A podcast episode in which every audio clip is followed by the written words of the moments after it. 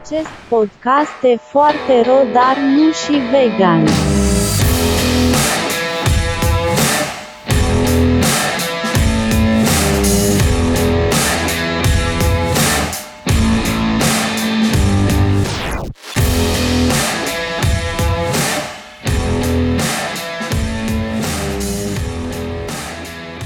Încă un episod început penibil. Dragi utilizatori de internet, bine v-am găsit, bine că ați dat play la același podcast născut în pandemie și mereu pozitiv. Sunt tot eu, Adi Angel sau Aghi Andel sau, mă rog, da, doar Adi. Și n-a scăpat nici săptămâna asta de talentul meu obosit în podcasting.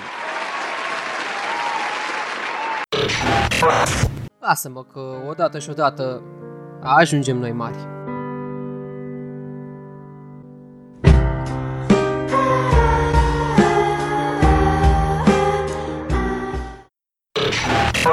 Da, mă, gata cu glumele. Uh, Vă salut, ce mai faceți? Uh, Sper că v-ați petrecut ultimele două săptămâni așa cum bine am petrecut și eu. Și anume cu multă muncă și cu mult stres, pentru că They ask you how you de are, ce you just have to say that uh, you're viața fine noastră when este you're not frumoasă, really mai ales fine, în and you just pandemie, can't aici get into it unde because they would trecem cu never toții.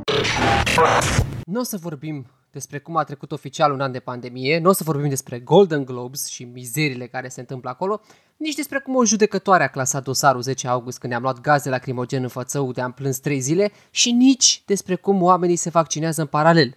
Și nu, nu vom discuta nici despre acel interviu celebru. Pentru asta, utilizați forumul de experți în toate, Facebook. Altfel, ne vom preface, dar ironic asumat, că totul e bine și că lumea se îndreaptă pe un făgaș extraordinar.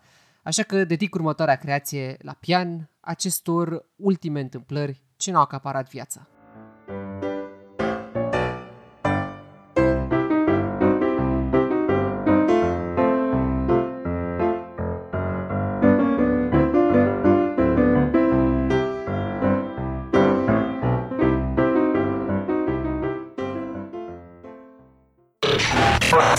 În ultimele două săptămâni...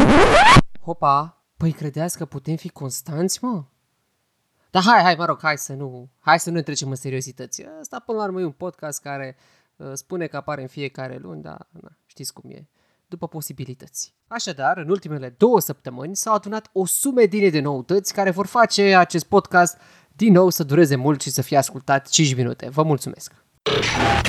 Și hai să ne luăm uh, pe rând. De prin tehnologie, începem așa cu tehnologia, nu știu de ce îmi place, whatever. Merită menționat că, pentru un motiv necunoscut, oameni de știință au creat un robot cu calitățile unui pește pentru a-l putea trimite în groapa Marianelor, care e cea mai adâncă zonă de pe glob, cu o adâncime de vreo 11 km. Robotul a fost astfel conceput pentru a face față curenților și adâncimii. Totul în scopul științei și, sincer, nu știu cum raha să interpretez treaba asta. I guess, bravo știință?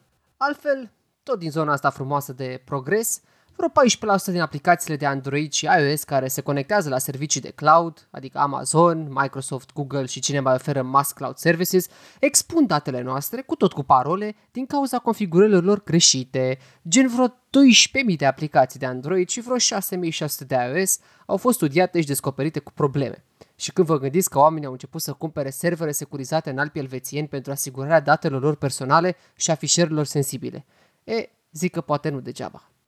Și ultima aici, vă promit, umblă vorba în târg că Netflix te-ar putea lua la controlat să vadă dacă împarți aceeași casă cu omul căruia îi folosești contul. Și că dacă nu e așa, e avanti. De fapt, măsura asta e pentru a se verifica dacă sunt deținători de conturi ale căror parole circulă nestingherit. Fără știrea lor. Nene, astea speculații, cu toate astea internetul la foc, vă dați seama și l-a transmis subtil celor de la Netflix că Doamnelor și domnilor, așa se sfârșește o căsnicie. Nini, ai grijă. În alte noutăți, vă puteți programa la vaccin, prieteni. Mă rog, nu chiar programa, cât mai degrabă vă puteți înscrie pe lista de așteptare și când se ivește ocazia, în august, bam, veți fi chemați la vaccin. Valeriu Gheorghiță, președintele Comitetului Național de Vaccinare, zice că veți fi anunțați prin SMS atunci când se eliberează un loc în centru ales de voi și voi veți putea confirma în 24 de ore tot prin SMS. Na, știți cum e. Și uh, dacă credeți că vaccinul și perioada asta ne permite să ieșim în clubutari unde cântă lăutari, statisticianul Octavian Jurma, în urma analizei evoluției cazurilor din ultima perioadă, ne-a anunțat, cu frumosul, că în ritmul din prezent vom ajunge la începutul lui aprilie la 8.000 de cazuri pe zi. Și apoi creștinii iar vor plânge în case luând lumină de la jandarmerie că nu-și pot sărbători Paștele. De dat, nu le poți avea pe toate. În alte noutăți, a fost foarte ciudat pentru mine să-l văd pe Einstein mic, mișcându-se cu atâta dezinvoltură dintr-un stop cadru istoric cu el. Sau multe alte personalități ale lumii. E mâna celor de la MyHeritage, o companie care se ocupă cu descoperirea arborului genealogic al fiecărui ins interesat de asta contra cost. Ei au creat uh, Deep Nostalgia, cam așa se numește programelul, și ăsta animează prin inteligență artificială fotografiile celor dragi plecați dintre noi. Și asta e tot ce am să vă zic, pentru că în fapt mi se pare extraordinar de cringe, de creepy, de cum vreți voi. Adică prefer fotografia fotografie și na, restul imaginație. Nu știu de voi. Într-un final, ultima pe rubrica noastră de scurte noutăți, Netflix a lansat o clonă sau, mă rog, hai să se pregătește să lanseze global o clonă a TikTok-ului în interiorul aplicației lor de mobil. Uh, Se numește Fast Laughs. Uh, Ce face? Bine, culege cele mai funny momente din seriale, animații, stand-ups pentru care dețin toate drepturile și îți permite să le share sub formă standard lansată de TikTok. E practic un TikTok cu clipuri scurte, amuzante din producțiile Netflix. Unele nu sunt rele, dar cu siguranță nu au nici varietatea, nici creativitatea din TikTok. Oricum, it's a, it's a nice feature, nu zic nu. În curând, cum ziceam, va fi pe toate telefoanele. Nice. Alertă! Avem un breaking news!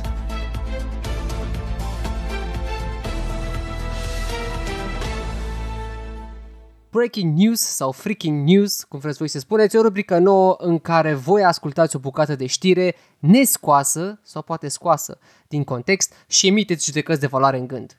Super, nu? Prin urmare, dacă sunteți gata, vă prezint. Situație periculoasă la Predeal. Un urs a apărut pe cea mai cunoscută pârtie din stațiune și s-a ținut minute în șir după un schior. Bărbatul, instructor de schi, a sperat că animalul va obosi și va abandona cursa. Dar învățată cel mai probabil cu oamenii, sălbăticiunea nu s-a speriat de zgomotele făcute de turiști. În cele din urmă, ursul a plecat în pădure, iar jandarmii au cerut aprobare pentru a-l muta. Sălbăticiunea a fost uh, obișnuită cu oamenii, da, da, da. Îmi și imaginez aici două chestiuni. 1. Jandarmeria probabil va rata adresa ursului și 2. Altfel, îmi imaginez o conversație. Da, deci, domnul Ursache, da, avem un uh, mandat de mutare pe numele dumneavoastră. Prieteni, a venit din nou momentul ăla în care vorbim serios. Știu, nu ne place, dar na, asta e serios. În privința anului ăstuia s-a născut o nouă dilemă. Intrăm într-o perioadă de tranziție, una periculoasă dacă nu știi cum să o joci. E vorba de comportamentul celor vaccinați față de cei nevaccinați. De ce poți face dacă te-ai vaccinat? De măsurile ce trebuie luate în continuare. Iar dacă n-ai aflat, Centrul pentru Controlul Bolilor din uh, Statele Unite, ei se mai zice prescurtat CDC, au lansat un ghid în care au specificat următoarele. Dacă nu ai făcut vaccinul, nu mai trebuie să porți mască în interior dacă, ai, dacă și celelalte persoane sunt vaccinate. În același caz, nu-ți mai trebuie nici distanțarea socială. Normal, nu? Suntem direct ca în perioada prepandemie.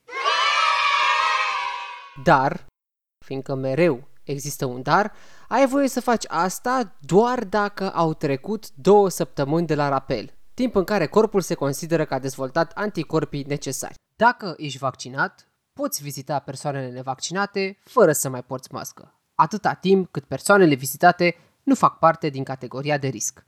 După vaccinare, păstrează distanța socială și poartă mască în continuare conform legilor. Pentru că ghidul ăsta totuși e un step by step, dar ai nevoie și de un cadru legal pentru asta. Până acolo ne conformăm legii, indiferent că suntem sau nu vaccinați. But wait, wait, wait, wait, hold on. De ce spun asta? Uh, da, deci cum am zis, CDC-ul a lansat e un, un ghid, da? E un ghid de bine de știut, de luat în considerare pe, pe bază comportamentală științifică. Dar mai departe, trebuie să ne comportăm etic și să fim conștienți că nu scăpăm de o pandemie cu trei vaccinuri făcute. Și acum, Asculți a dispune, un podcast care s-ar fi putut numi și Aditace.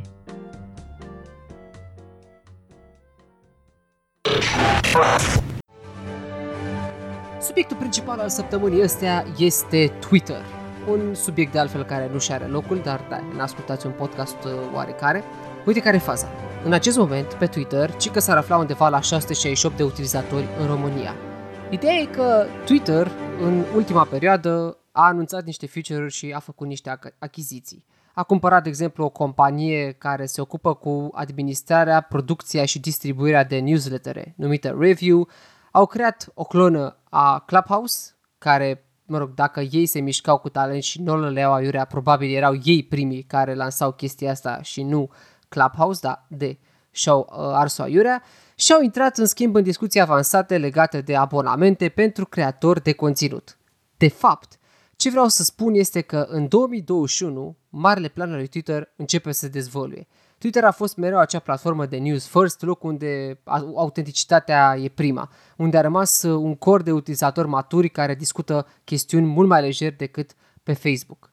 Unde a greșit Twitter, în schimb, aparent, în formula sa de monetizare și de a oferi creatorilor de conținut, dar și platformelor de știri, mai multe unelte pentru a ține publicul aproape.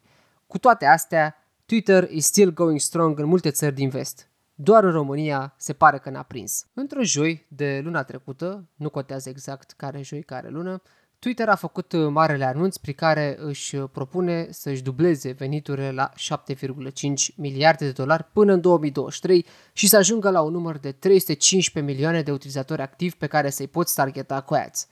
De asemenea, a anunțat un nou serviciu, Super Follow, care este practic un fel de abonament pentru creatorii de conținut. Dacă ați observat pe YouTube, ca să fac o paralelă pe limba tuturor, pe lângă butonul de subscribe există și unul de alătură-te sau join. E, cu butoanele astea, tu intri într-o comunitate exclusivă a creatorului respectiv de conținut, din partea căruia, pentru o sumă modică pe lună, primești conținut exclusiv. Pentru influencerii care deja și-au făcut uh, un uh, following base pe Twitter, deja asta sună foarte bine. Dar să vă mai spun, au acționat exemplu destul de coios în privința lui Donald Trump, dând astfel cale liberă mai multor platforme să acționeze împotriva oamenilor ce răspundesc fake news cu lejeritate din poziții de autoritate. Au mai lansat Safety Mode, care aparent se va ocupa de detectarea automată a conținutului abuziv, blocându-l automat. Acum vă dați seama, ca orice AI are de învățat mult până să acționeze concret, dar e un, un bun start. Twitter pare însă că urcă pe un val nou de tendințe, care se constituie din mai multe leere. De informare prin combaterea fake news, de un fel de back to basics prin chatul audio, prin Twitter Spaces, plus extra filtre și aplicații cu scop social și de inclusion, din lipsa unui alt cuvânt în limba română. În fine, ca să nu mai lălă eu, Uh, am, fost, am vrut să stau de vorbă cu, cu un specialist despre toată treaba asta, să vedem realist cum, cum stau lucrurile în România. Așa că l-am invitat pe Cristian Manafu, care are o experiență de peste 20 de ani în comunicare, media și online. De asemenea, el este trainer și consultant în social media. Pe lângă toate astea, organizează și evenimente dedicate marketingului și comunicării în România. Salutare, Cristi! Mulțumesc că ai acceptat invitația mea la podcast. Salut, mulțumesc pentru invitația, abia aștept întrebările tale. Ce mai faci, Cristi? Hai să începem uh, ușor, să nu intrăm direct în subiect. Cu ce te mai ocupi uh, în ultima vreme? Mă bucur foarte mult de, de noul trend în social media, mă bucur de, de Clubhouse și de comunitatea care s-a strâns acolo și se strânge și sper să fie un uh, loc de socializare și pentru cei care ascultă podcasturi, dar mai ales pentru cei care creează podcasturi. Cred că este un uh, loc de joacă, un playground util pentru cei care au experiență pe social audio, să spun așa, acest trend care, care a uimit lumea la începutul anului, un trend care a apărut uh, într-un moment în care social media sunt dominate de visual communication și de tot tot ce înseamnă multimedia. Acum mulți oameni se îndreaptă spre audio și așa cum, dacă vrei, podcastingul a a crescut, uh, cred că și socializarea audio va crește în perioada următoare. E, iată, tu vorbești de, de Clubhouse și eu te-am chemat aici să, să vorbim despre Twitter. E cu adevărat un podcast special. E, e drept că Twitter ar fi fost un bun canal de comunicare și interacțiune în primul an de pandemie și acum pentru că este un canal de comunicare foarte rapid așa prins, uh, dacă vrei, uh, la începuturile sale în 2006-2007, când uh, s-a format prima comunitate de utilizatori de Twitter, era modul rapid prin care puteai să interacționezi cu cineva, cu care puteai să comunici deschis cu cineva și chiar prin mesaje directe. În pandemie a fost clar un canal de comunicare preferat de companii, de autorități, dar nu în România pe alte piețe unde Twitter este în continuare foarte bine poziționat și văzut uh, chiar ca, uh, dacă vrei, un canal uh, oficial. Tu ai fost un early adapter al Twitter încă din perioada lui de glorie, din 2007, când a fost acel hype asemănător lui, lui Clubhouse în, în acest moment. Și aș vrea să întreb uh, cum vedeai tu Twitter atunci și cum îl vezi acum? Da, uh, desigur. În mai uh, anul acesta o să fac 14 ani de când mi-am lansat contul pe Twitter și mi-amintesc cu mare drag acea perioadă de început. Exact cum spuneai tu, este o comparație foarte bună între Clubhouse și, și Twitter. Cumva comunitatea de atunci de pe Twitter seamănă cu cea de pe Clubhouse acum. Nu sunt foarte mulți de atunci uh, pe Clubhouse, dar uh, unele dintre vocile Twitter-ului de la începutul uh, rețelei sunt acum și pe Clubhouse. Mie mi s-a părut multă, multă vreme că este cea mai tare rețea socială și mi-aș fi dorit să rămână cea mai tare rețea socială. Am pariat pe Twitter chiar împotriva Facebook. Din păcate știm cu toții ce s-a întâmplat. Facebook a acaparat tot ce înseamnă socializare în câțiva ani Uh, multe dintre rețelele sociale care erau prezente pe multe piețe uh, au dispărut pur și simplu, au fost înghițite sau s-au reorientat pe, pe altceva. Uh, unele încearcă acum să revină, dar mă tem că nu vor mai avea succes. Locul Facebook este unul pentru mulți ani și cred că va rămâne acolo până la finalul ideii de rețea socială. Însă Twitter Twitter a avut un destin interesant pentru că, așa cum l-am uh, utilizat și noi la început uh, și mulți îl utilizează astăzi uh, în alte, în alte țări, Twitter a fost canalul serios, a fost canalul bazat pe să spunem așa, un pic mai multă inteligență. A fost canalul unde puteai împărtăși idei, afla noutăți, interacționa cu oameni uh, deștepți sau apreciați, fie că erau vedete, fie că erau politicieni sau jurnaliști de calibru. Uh, însă piața pe, pe această, dacă vrei, uh, poziționare nu a fost atât de mare cât mi-aș fi dorit eu atunci. Țin minte că toată ziua asta făceam. Eram pe Twitter non-stop aveam uh, BlackBerry, cred că în perioada aceea gândește că BlackBerry era o uh, binecuvântare, aveai toată tastatura și puteai să tastezi atât de, de, de repede uh, pentru a fi în timp real pe, pe Twitter. Dar lucrurile n-au rămas, Facebook a crescut, cum spuneam, și de atunci toată povestea social media a fost rescrisă. Da, sunt de acord că Twitter a fost înghițit de Facebook, dar unde se situează Twitter în momentul de față, pe cifre în România? Tu ai dat niște cifre la începutul anului, sunt în continuare valabile în acest moment? Twitter n-a avut uh, niciodată niște cifre mari în, în România. De altfel și la nivel mondial cifrele nu sunt foarte, foarte mari. Este probabil ultima dintre rețele sociale la număr de utilizatori uh, activi. Uh, cifrele în România au fost uh, în ultimii mulți, mulți ani cam, cam aceleași. De altfel a și scăzut, dacă vrei. Acum vreo 4-5 ani erau 15.000 deci atenție, vorbim de 15.000 de uh, utilizatori activi uh, lunar uh, care aveau cel puțin un tweet dat lunar. Acum am scăzut undeva la 10-11.000. Wow. Spre comparație, pe TikTok zilnic sunt activi 3,2 milioane de români. Zilnic. Este uriașă diferența. Deci numai făcând comparația cu TikTok, o rețea socială care acum 2 ani nu exista pentru cei mai mulți și nici măcar nu, nu era cunoscută la noi, comparația asta ne arată că Twitter de fapt nu există. Și bă, să ne gândim că deasupra TikTok ai uh, YouTube cu vreo 12 milioane de utilizatori pe, pe lună activi și uh, Facebook cu tot 12, mai mult de 12 milioane. Deci Twitter este, nu știu, o rețea de cartier într-o țară, dacă vrei. Da, foarte bună comparație, într-adevăr. Chiar așa se simte. Mai e, mai e un aspect uh, aici. Twitter are o vechime. Are 14-15 ani în, în România și la nivel uh, mondial. A adunat în acești 14 ani, să spunem, de când sunt eu pe, pe Twitter, destul de mulți, probabil, nu știu, între jumătate de milion și un milion de, de conturi create. Dar conturile create sunt doar conturi create dacă nu sunt și folosite. Și aici e important să, să ne uităm. Cu 11.000 de utilizatori pe, pe lună în februarie activi, mai precis 11.443 dacă vrei conform Zelist Monitor, nu te poți uh, considera o rețea adevărată. Ba mai mult, ca să-ți dai seama, sunt sub 3000 de oameni pe Twitter care au pus în februarie mai mult de 15 posturi. Nici nu știu ce să zic, probabil galeria unei echipe de galeria de cartier a unei uh, echipe iubite, cred că are mai mulți oameni uh, în acest uh, moment. Este o rețea sau a rămas o rețea pentru nostalgici, pentru oamenii care nu sunt activi în zona de visual communication pe, pe Instagram sau pe TikTok sau pe YouTube, nu creează acolo conținut, urmăresc poate mai puțin conținut acolo. Sunt oameni care au rămas în legătură cu alți oameni pe Twitter.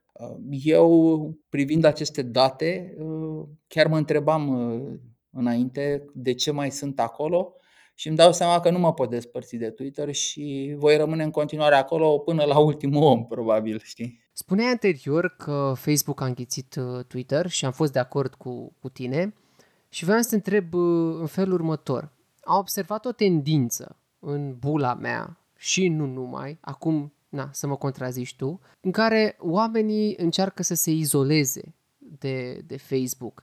Uh, iar la treaba asta au uh, lucrat, așa, ca să spun, uh, mai multe chestiuni, printre care radicalismul care a apărut pe platformă, abundența de fake news și multe alte de genul acesta. Adică sunt chestiuni cu care, cu care ne confruntăm.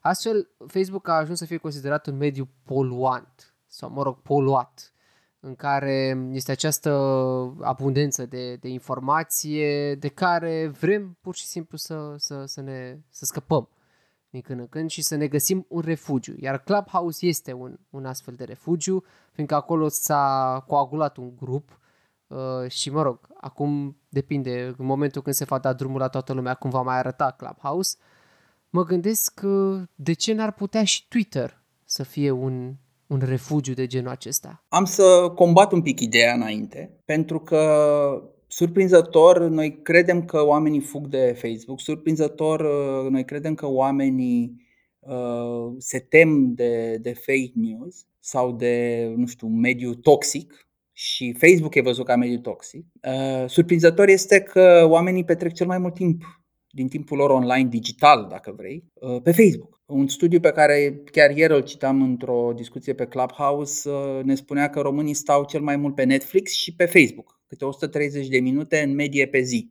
uh, adulții digitalizați. Da? Oamenii nu au plecat de pe Facebook. Mai mult decât atât, anul trecut s-a conturat un trend, doom scrolling dăm scroll la nesfârșit pe Facebook de cele mai multe ori pentru noi, pentru a căuta uh, știri cu încărcătură negativă, pentru că se pare că unii aveau chiar nevoie să știe tot ce se întâmplă și cât mai multe lucruri negative. Uh, căutam știrile negative. Era acea perioadă de frică, de nu știu, plină de temeri, de necunoscut în care voiam să știm tot ce se întâmplă rău, probabil ca un mecanism de apărare în situația respectivă. Dacă știi tot ce se întâmplă, poate ai și un control sau poate știi cum să te ferești. Nu știu. Dar doom scrolling-ul, da, este un, un trend de care m-am uh, lovit uh, în multe, să spunem, articole pe care le-am citit în ultimul an despre efectele pandemiei în, uh, în social media. Haideți să se uite fiecare dintre, cel, dintre cei care ne ascultă la activitatea lui pe Facebook sau la activitatea prietenilor lor uh, și să vadă că sunt oameni care vor să fie acolo în mijlocul uh, discuțiilor aprige, negative. Uh, sunt oameni care au devenit din oameni liniștiți vehemenți și vor, nu știu, capetele tuturor celor vinovați de orice. Suntem mai aprigi și mai experți în toate ca oricând în momentul ăsta și ne implicăm emoțional. Cum spunea cineva chiar într-o dis- în discuție pe, pe Clubhouse, nu ne mai certăm în familie, intrăm pe Facebook. Stai dragă, nu pot să mă cer cu tine acum că sunt un nebun pe Facebook și ne-am luat de gât. Uh, dar, ca să revin la întrebarea ta, într-adevăr, uh, toată poluarea asta și chiar și situația asta actuală în care noi suntem uh, dorniți de scandal sau căutăm scandalul pentru, nu știu, a ne elibera, a defula, a mai știu eu ce. După perioada asta va trebui să avem o perioadă de liniște. Încet, încet o să ne dăm seama că nu, nu, e, nu e ok și o să simțim asta. O să simțim că ne copleșește uh, acest mediu toxic și vom căuta acel uh, refugiu. Dacă va fi un uh, refugiu Twitter, nu știu să spun. El este deja un refugiu. Cum spuneam, uh, este locul în care nostalgicii Twitterului și niște oameni care nu s-au adaptat pe celelalte rețele sociale sau le-au refuzat, se regăsesc în continuare. Da, e posibil ca cineva într-o zi să zică nu mai vreau să stau pe Facebook, îmi șterg aplicația de pe telefon, intru din când în când să văd pozele familiei sau să pun poze pentru cei cu care sunt prieteni să mai știe de mine și în rest mă mut în altă parte. Dacă vrei, pentru mulți Clubhouse a fost o,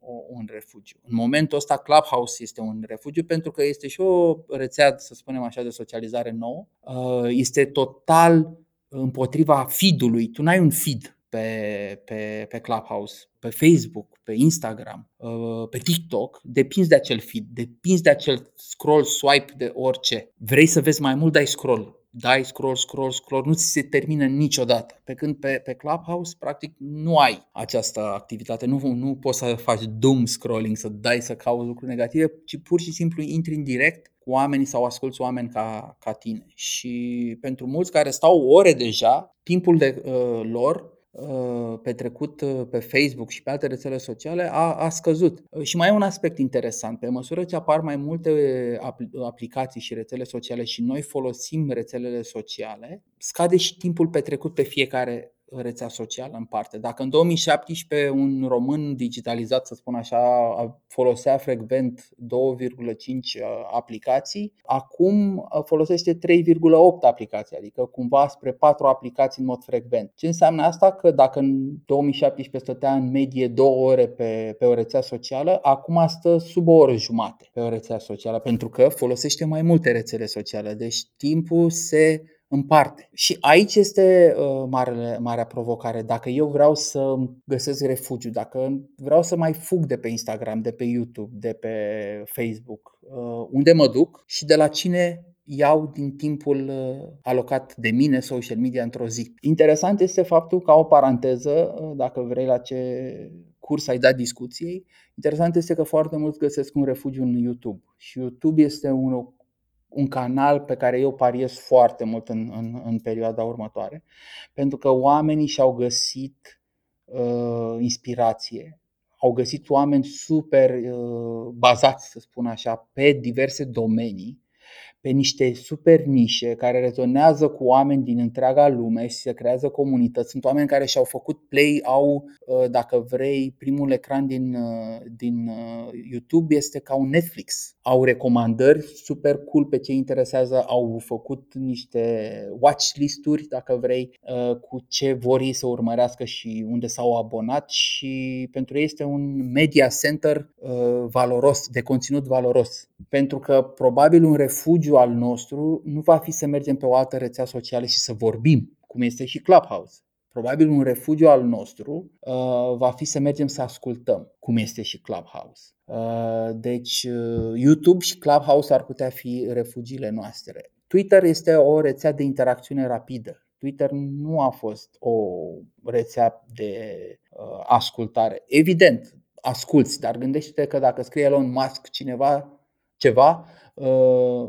cineva oricum se va băga în seamă. Chiar dacă nu zice ceva interesant, dar știe el că i-a răspuns el lui Musk, i-a zis-o sau a zis și el ceva și Musk sigur a citit. Pe când Musk nu e acolo pentru a discuta cu oameni, Musk este acolo pentru a spune ce are de spus și a vedea de businessurile lui că tot a pierdut uh, locul uh, doi topul celor mai bogați miliardari din lume. Are alte probleme decât să răspunde lui John 44 NYU Monkey 47, știi? Da, deci cam asta, cam asta văd. Refugiu, YouTube, Clubhouse, Twitter va rămâne în continuare ceea ce este acum. Eu, eu o să țin steagul sus cu, cu Twitter-ul, dar până acolo. Trebuie să recunosc că, într-adevăr, ai pus foarte bine problema. YouTube este o, o zonă de, de refugiu și am ajuns, într-adevăr, să petrec și eu uh, seară de seară aproape cel puțin o oră dedicată YouTube-ului, unde urmăresc de la vlogger până la diferite emisiuni dedicate de pe, de pe platformă și uh, în momentul ăla nu mai folosesc altă aplicație socială și doar stau pe, pe YouTube, pe TV. Bun, și acum revenind, pentru că am zis că eu țin steagul sus cu, cu Twitter-ul, uh, vreau să vorbim despre noile feature-uri pe care le-a pregătit Twitter și pe care urmează să le lanseze step by step în perioada următoare. Una dintre ele fiind combaterea fake news-urilor. Uite că tot am vorbit despre ele mai devreme. Uh, aparent cei de la Twitter s-au gândit ca uh, la 5 tweet-uri uh, în care tu uh, răspândești informații false, la al cincilea să ți se blocheze contul. Bineînțeles, pe un tool dezvoltat de ei în care se demonstrează factual dacă ai sau n-ai, sau n-ai dreptate în legătură cu asta.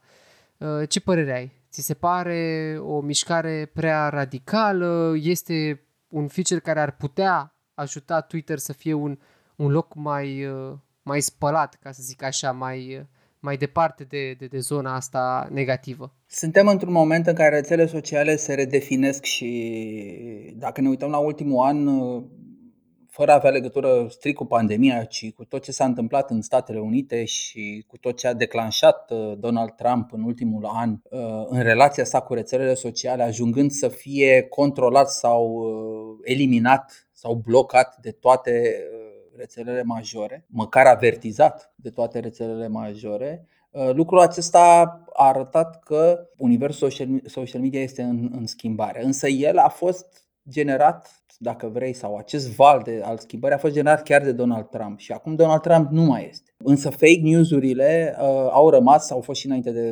Donald Trump, sunt și după Donald Trump. Există o presiune asupra rețelelor sociale care vine și de la utilizatori, dar și de la guverne și în general de la mediul ăsta care a fost afectat de fake news. Este o presiune pentru a controla fenomenul. Este foarte, foarte greu. Este aproape imposibil uh, fără a lua măsuri uh, radicale, nepopulare poate. Uh, probabil unele dintre măsuri, ca și cele enumerate de tine, vor fi niște teste. Probabil vor fi un început pentru o nouă filozofie a rețelelor sociale. Nu știu ce să zic sincer până nu vedem exact efectul lor. Dar pe de altă parte vreau să-ți duc dacă vrei, direcția discuției noastre într-o zonă alternativă sau într-o zonă paralelă. Uh, în ultimii ani, și sunt cred că vreo 5-6 ani, s-au dezvoltat sau au apărut și au crescut ca număr și în utilizare rețelele sociale descentralizate. Rețele sociale uh, unde nu mai poți fi, dacă vrei, uh, interzis sau blocat pentru că nu mai au uh, rețelele o putere asupra ta, ci tu poți uh, să fii o voce. Mai mult decât atât, chiar și uh, rețelele sociale în sine nu pot fi blocate. Hai să ne gândim la ce s-a întâmplat cu Parler.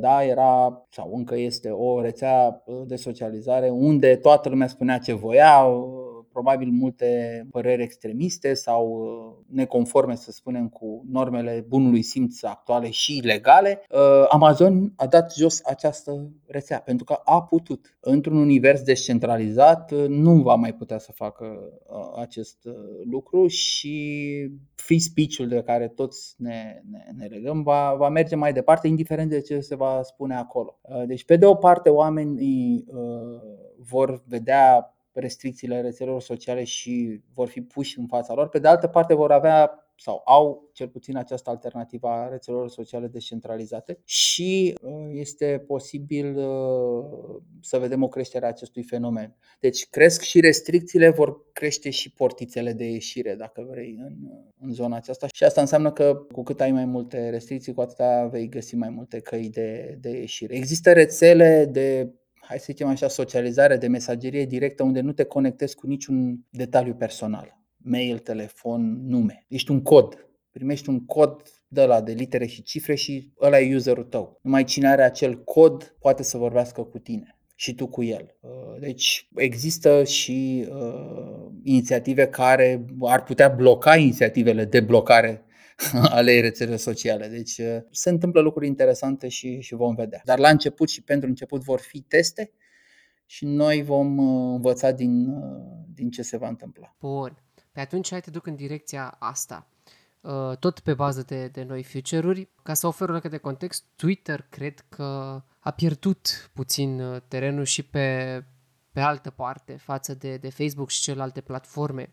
Facebook, YouTube și așa mai departe, ei au oferit ceva ce Twitter n-a, fost, n-a fost în stare până în momentul ăsta să, să o facă și din contră, adică celelalte platforme au făcut-o încă din, din, din debutul lor, adică la, la puțin din momentul în care au fost uh, lansate s-a și, s-au și gândit la, la chestia asta, un loc pentru creatorii de conținut, o voce pentru ei și un loc pentru comunitățile lor, de asemenea modalități de monetizare pentru conținutul lor, Twitter abia acum face asta cu două noi feature-uri, unul de, de super follow și altul de communities și uh, vreau să te întreb dacă chestia asta poate să facă din Twitter un loc în care creatorii de conținut să-și poată aduce comunitățile și eventual odată cu asta, bineînțeles, Twitter-ul să și, să și crească. Tu ai făcut o analiză foarte, foarte bună a ceea ce s-a întâmplat cu, cu Twitter, la care aș mai adăuga faptul că a pierdut trenul multimedia sau al visual communication. Twitter a pierdut teren în momentul în care Instagram a dovedit că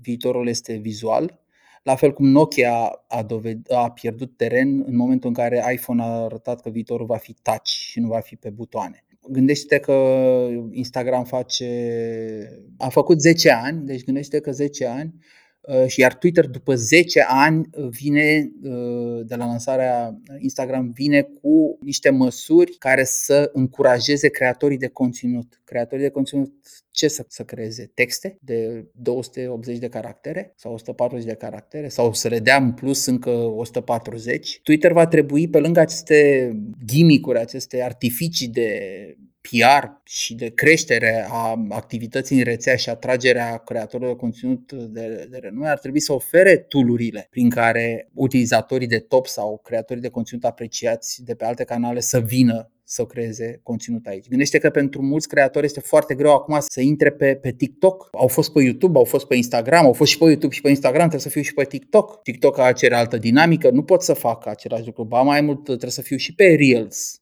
și stai așa că se testează în drag și opțiunea de la YouTube care concurează cu, cu TikTok și o să devină și aia mainstream în, în, în curând. Unde să mai pui? Păi o să pun tot pe astea, că sunt vizuale. O mă duc pe, pe, pe Twitter, nu știu, mai duce mai degrabă pe LinkedIn dacă vrei, pentru că oricum LinkedIn în momentul ăsta, prin oferta pe care o are de conținut pentru creatori sau de, de tool de instrumente, de opțiuni de a crea și a distribui conținut, LinkedIn este mult mai uh, potent decât uh, Twitter. Twitter trebuie să-și relanseze aplicația și să găsească, dacă vrei, o nișă, așa cum a găsit uh, TikTok-ul, nișa creatorilor sau nișa tinerilor creativ uh, și dez- dezinteresați, dacă vrei, de frumusețea Instagramului sau de rigurozitatea YouTube-ului, care pun pur și simplu orice fac uh, și văd o reacție imediat. Deci, pentru Twitter este o măsură de uh, a-și asigura o serie de voci, de a deveni, dacă vrei, uh, mai degrabă un canal media decât o rețea de socializare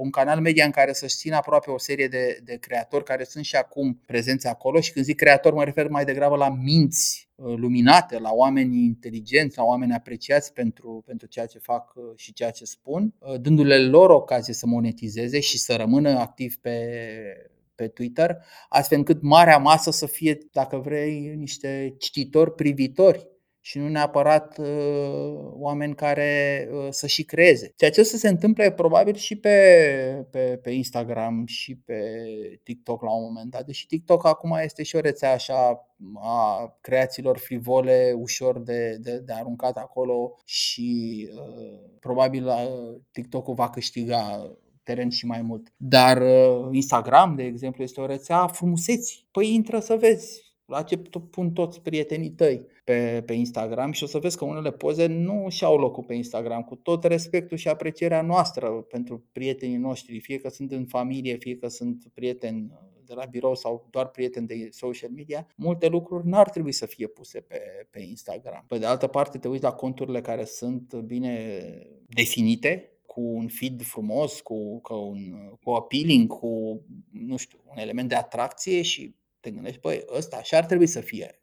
Da? Deci, uh, ca să mă întorc la ce spuneai tu, văd minți luminate care să monetizeze pe, pe Twitter, văd oameni aduși pe Twitter să monetizeze la fel cum sunt oameni aduși acum pe, în podcasting să monetizeze, deci ce face Spotify de exemplu. Uh, probabil uh, Twitter va concura pe, pe minți cu podcastingul și nu cu YouTube-ul sau cu Instagram ori TikTok. Foarte frumos uh, spus, chiar, uh, chiar îmi place și cu ocazia asta chiar și văd că în platformele sociale se împart în, în uh, diferite tipuri de, de narațiuni. De exemplu, să luăm aceeași narațiune, Instagram este partea ei vizuală, depinde cum arăți acest lucru. YouTube-ul este vorba despre coerență, despre cât de bine este, este montată și expusă o, o idee, pe când Twitter-ul e mai degrabă cât de mult poți să comprimi ideea aia și să o, să o aduci în, în caracterele pe care, mă rog, te limitează, te limitează Twitter-ul. Dar ce consider eu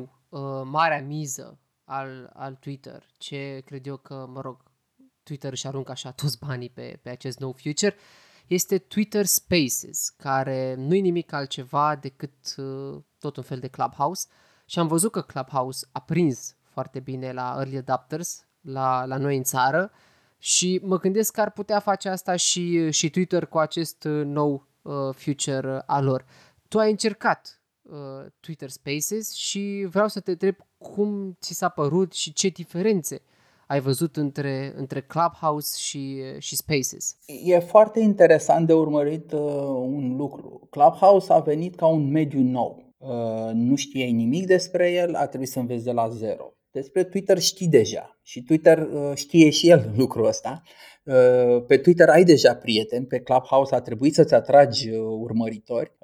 Pe Twitter ai tot felul de instrumente, tooluri de interacțiune pe care le-ai folosit deja, deci ai o bază pe când Clubhouse-ul nu are mesagerie directă, nu are feed, nu ai chiar link de profil în acest moment oficial pe Clubhouse. Nu pot să-ți dau linkul meu uh, de pe Clubhouse. Pot să zic, mă caute acolo după numele meu, dar nu pot să-ți dau un link oficial. Există o aplicație care îți generează un link și așa mai departe, adică o struță comilă, dar oficial nu ai. Deci Clubhouse are de construit. Twitter, pe de altă parte, are deja o bază și probabil de aici vine prima diferență și este în favoarea Twitter. Eu am încercat uh, cu cineva care a avut uh, acces direct de la Twitter în programul de beta. Am cerut și eu acces, din păcate nu mi l-a oferit, nu știu de ce, dar mai aștept. Probabil pentru că am menționat ceva de Clubhouse și s-au supărat și au zis no sub for you în aplicația mea de beta tester. Ce mi-a plăcut foarte mult a fost faptul că Spaces,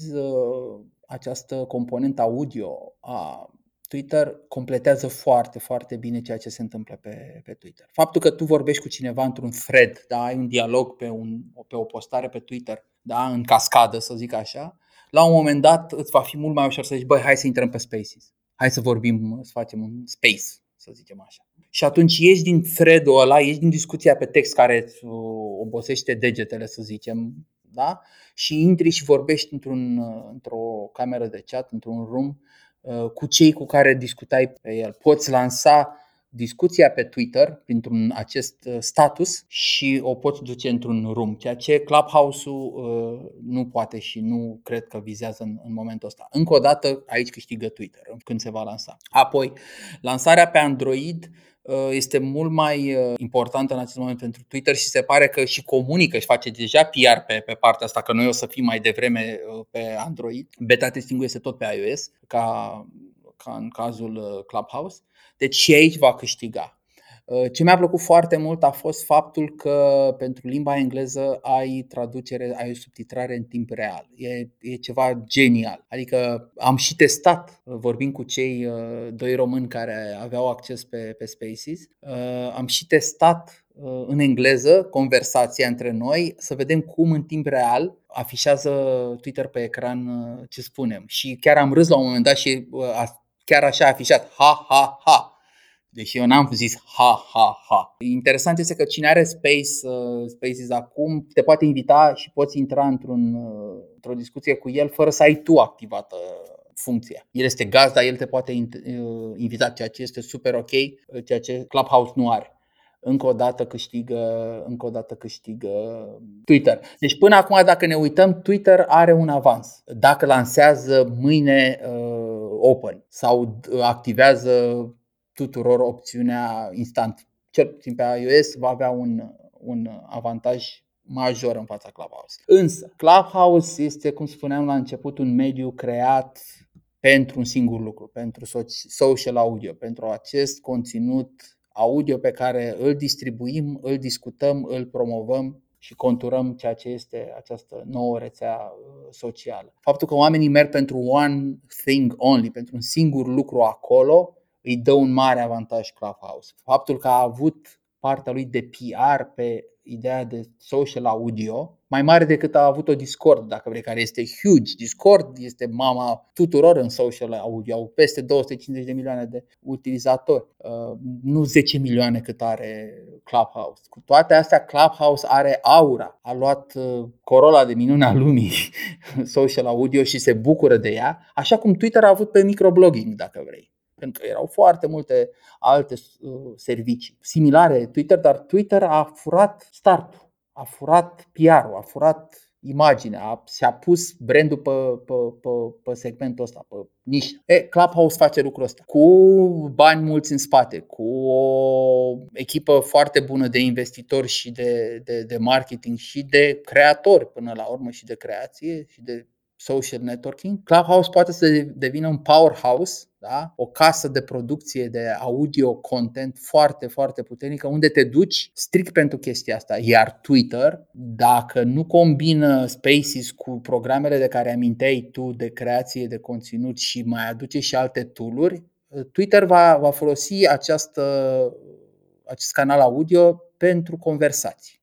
Exact ce făceam noi pe vremuri și ce mai fac acum prin DM-uri, direct message. Da, înainte pe Twitter ne dădeam direct message să, să discutăm, era un fel de, de, de chat. E, probabil pentru mulți Twitter Space va fi zona în care oamenii vor vorbi, dar nu vor vorbi cu uh, dacă vrei, cu o însemnătate sau cu o, o consistență sau o esență, așa cum vor vorbi într-un uh, room pe Clubhouse dedicat unui subiect, nu știu, criptomonedelor, uh, NFT-urilor, că sunt acum la, la, la modă, sau oricărui subiect uh, de actualitate sau de interes pe, pe, pe o nișă. Pentru că acolo te vei duce pentru content, așa cum te duci și asculti podcasturi sau cum, sau cum asculti o emisiune radio, pe când pe Twitter probabil vei rămâne doar să vorbești, păi ce mai faci, cum e la tine la Cluj, că așa am făcut eu cu cei doi din Cluj cu care am intrat pe Twitter Space. Cum mai e pe la voi, cum e cu lockdown-ul ăsta? A, bă, mă bucur că ne-am auzit de și așa nu ne-am mai văzut, nici eu n-am venit la Cluj de 2 ani, că uite stau în, în lockdown aici în București, nici voi n-ați mai venit că nu mai fac conferințe, hai că ne mai vedem, papa, la revedere. Și ăsta va fi, dacă vrei, social audio al Twitter. Deci eu pariez cu toate avantajele pe care le are Twitter, pariez pe Clubhouse, că va rămâne. Dar nu va fi un Facebook killer, nu va fi un Instagram killer, pentru că top rețele sociale la nivel mondial și în România sunt rețele vizuale și visual marketing-ul și visual communication-ul uh, sunt uh, tendința sau constituie tendința majoră în acest moment și pentru mulți ani de acum înainte. Dacă îmi permiți, uh, mai bet pentru Twitter dacă își va folosi toate aceste future-uri așa cum, așa cum trebuie și așa cum, mă rog, arată ele pe, pe hârtie, ar fi să se îndrepte către jurnaliști. Tot mai mult către jurnaliști, către jurnaliștii de, de, de investigație sau, mă rog, jurnaliștii din, din presa globală, jurnaliști cunoscuți, care să le ofere aceste feature-uri și să se folosească aceștia de ele pentru a deveni cumva Twitter această platformă a noutăților verificate, ca să zic, sau, mă rog, a primei surse. Pentru că mi se pare că cel mai mare potențial îl are, îl are în direcția asta, iar Clubhouse va rămâne, așa cum ai spus și tu, go, platforma go-to când vrei să, să, să asculti ceva doar, doar audio sau când vrei să, nu știu, să participi la un soi de conferință pe, pe, pe anume subiect. Ar fi frumos, dar e wishful thinking, cum zic americanii, pentru că deja Clubhouse atrage uh, nume grele, uh, atrage, dacă vrei, acum, exact pe oamenii pe care i-a atras Twitter prin text, acum 14-15 ani, adică oameni importanți, jurnaliști mari, celebrități din lumea tech, uh, care erau și sunt în continuare pe, pe Twitter și, și Musk a rămas doar pe Twitter, a, a închis tot, avea și uh, Instagram și a rămas doar pe Twitter, dacă nu, nu, nu greșesc eu. Uh, și a ales uh, o travă. Aia e o travă a lui, Twitter. Probabil o să facă și niște rumuri pe Clubhouse ori ca investitor în Clubhouse, ori ca susținător, prieten al unor investitori de acolo, ceea ce va ridica și mai mult profilul Clubhouse. Pentru că pe ce pune în momentul ăsta uh, mâna Musk e, se transformă în aur.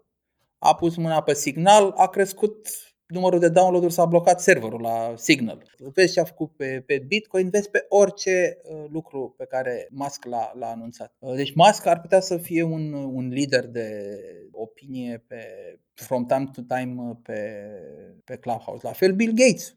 Da? Și poate găsi o cale de a vorbi cu audiențele pe probleme pe care el le-a nu știu, le abordează în TED Talk-uri, în interviuri pe care le dă, în diverse articole pe care le scrie sau pe care le lansează ar putea să facă uh, lucrul ăsta pe Clubhouse foarte, foarte ușor. Deci cred că uh, Twitter trebuie să se miște destul de repede și să se ducă înspre zona, în zona celor care sunt nume mari uh, și să-i atragă de partea lui. Pentru că, să fim serioși, pentru Musk sau Bill Gates nu contează că Twitter le oferă posibilitatea fanilor să facă subscriptions și lor mari vedete, miliardarii cei mai mari ai lumii, să câștige din asta, știi? Că bă, ei nu o să o facă asta pentru a monetiza.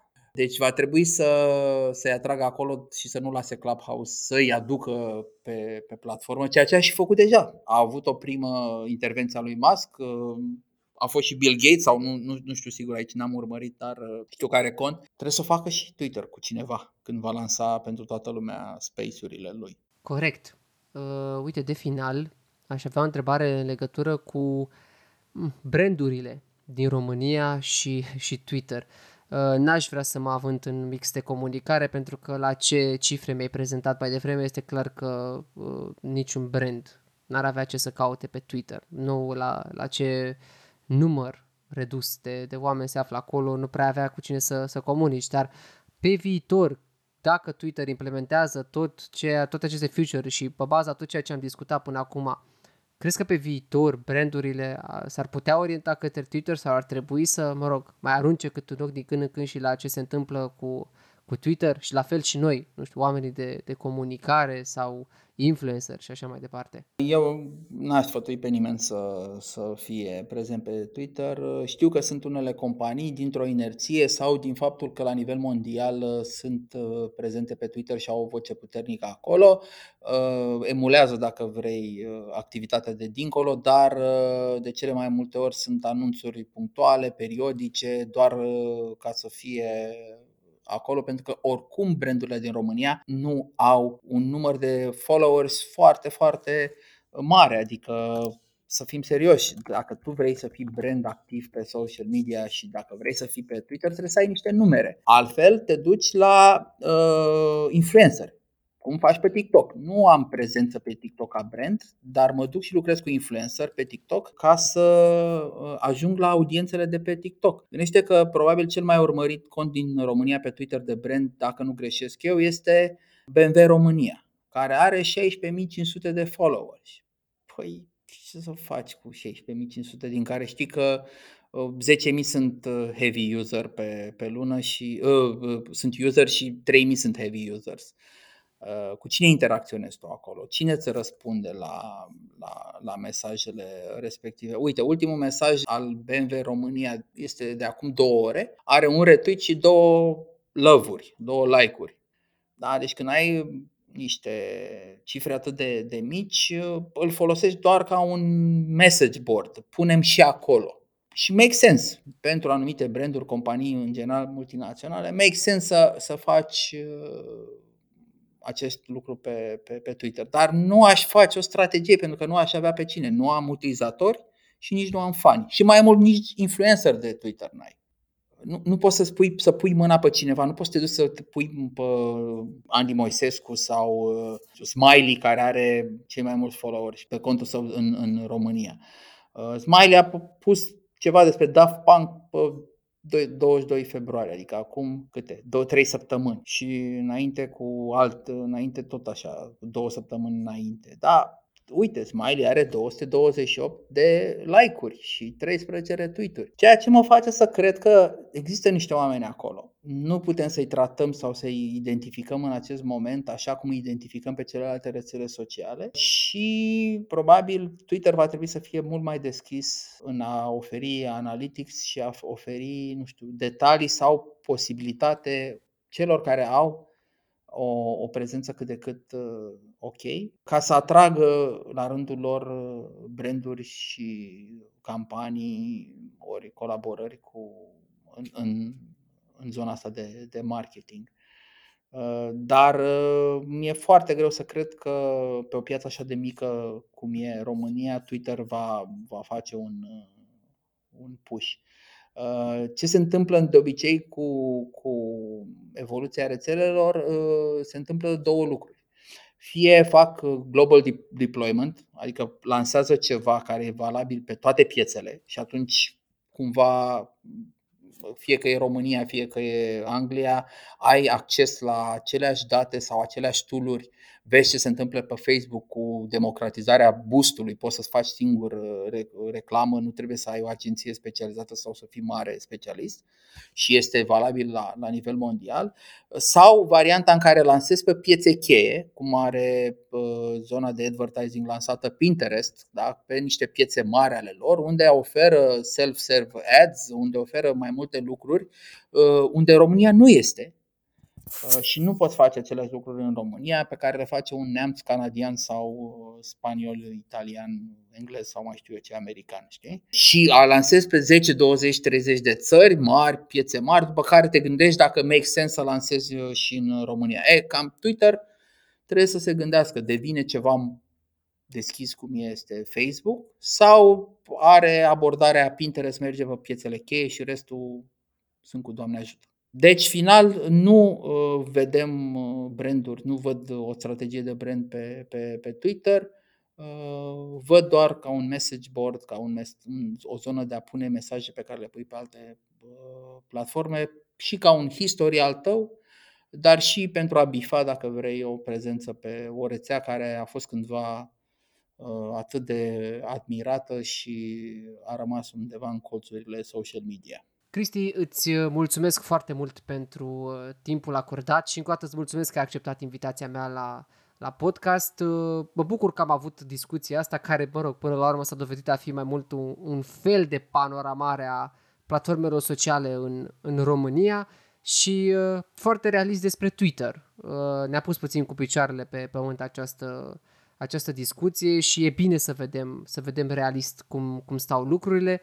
Rămâne să fim în expectativă și să vedem ce, ce pregătește Twitter pentru, pentru viitor. Mulțumesc și eu pentru, pentru invitație. Uh, mă bucur că vorbim despre Twitter. Uh, îmi place să vorbesc despre Twitter, dar îmi place să vorbesc uh, realist. Sunt realist și față de, de Clubhouse, nu fac așteptări pentru că am trecut prin experiența Twitter.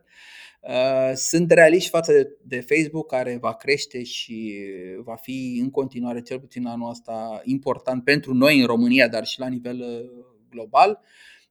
Și sunt, în general, atent la, la tot ce se întâmplă și pot spune că 2021 va fi un an interesant în, în social media uh, pentru că sigur vom vedea noi și noi tendințe, uh, nu doar social audio, dar stai să vedem și pe partea de virtual reality, mixed reality, augmented reality, zonă care uh, crește o să vedem ce se întâmplă cu Discord, cu Twitch, să vedem pe zona de podcasting ce face Spotify uh, și ce se va mai întâmpla și în, în, pe partea podcasturilor. Se întâmplă multe lucruri, trebuie să ținem cont și să nu uităm niciodată că noi avem un timp uh, limitat, deși alocăm mult timp social media, el este limitat și ne vom alege o travă care ne va plăcea cel mai mult și vom sta acolo mai mult și vom lăsa a, altele în urmă. Twitter a fost lăsat în urmă, este un challenger astăzi față de toți, chiar și de rețelele sociale. Rămâne de văzut, poate peste un an facem un alt tur al social media uh, și punctăm toate cele am vorbit acum pentru a vedea ce s-a înfăptuit și dacă am avut sau nu dreptate. Așa că îți mulțumesc uh, și să ne auzim cu bine. Mulțumesc uh, încă o dată, Cristi. Toate cele bune. După cum bine vedeți, asta este situația Twitter-ului în România, cât mai realist expus de, de Cristian Manafu. Și cu asta se încheie și podcastul nostru. Eu sunt Adi Angel, aka Adi Spune și, uh, mă rog, vă știți că ne auzim lunea viitoare, dar vă dați seama că nu pot să vă promit nimic. Eu încerc, na. Hai, hai cu outro ăla. Să aveți uh, o săptămână ușoară.